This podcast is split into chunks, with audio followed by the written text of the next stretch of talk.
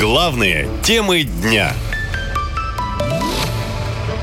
Что будет с бензином осенью? Правительство вводит экстренные меры из-за топливного кризиса. Для начала напомню, что по данным Росстата розничные цены на бензин и дизель с начала нынешнего года выросли на десятки процентов, а в некоторых регионах вообще начался дефицит топлива. Это стало результатом неудачных действий правительства, заявил Владимир Путин.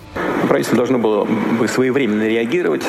Были приняты соответствующие решения, как известно, но не так давно, для того, чтобы удерживать э, паритет между ценами внешнего рынка и внутреннего рынка. Потом эти механизмы были отменены.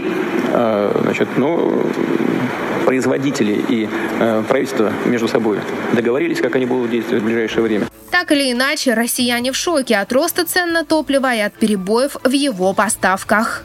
Ну, бьет по карману. Мне пришлось поменять машину, то есть. Это же все дорожает, и то есть топливо подорожало, запчасти подорожали. Э, действительно, цены поднялись э, до крайней уже точки. Вот что, вот, вот сейчас бак заправляет 35-40 тысяч.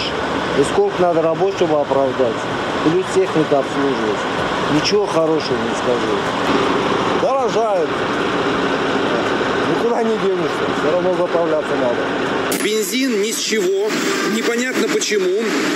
А, в течение буквально одной недели поднялся 92 на 4 рубля. Приблизительно так же поднялся 95 Друзья, у меня вопрос к правительству. Это вообще происходит? Мы расстроены. Бензин растет непомерно. У меня вопрос к правительству и к нашим антимонопольным службам. Что за беспредел происходит с ценообразованием на топливо? В частности, на бензин АИ-95. Ну и на соляру, и на 92 тоже. Это же просто трэш.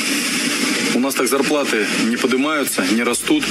И теперь правительство отреагировало. Кабмин ввел ограничения на экспорт автомобильного бензина и дизельного топлива. Как следует из постановления, опубликованного на сайте ведомства, меры приняты для стабилизации внутреннего рынка. Срок, в течение которого они будут действовать, не обозначен.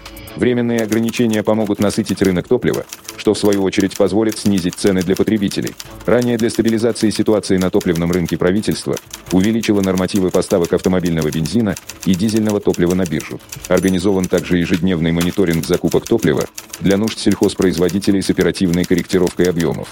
Минэнерго надеется, что эти ограничения позволят пресечь серый экспорт топлива и наполнить внутренний рынок, что может привести к дополнительному снижению цен. Вот только некоторые эксперты говорят, что меры очень запоздали, а Минсельхоз и вовсе предупреждает, что из-за дефицита топлива под угрозой оказалась вся посевная компания. Если она сорвется, Россию ждет еще и продовольственная катастрофа, предупреждает ведомство.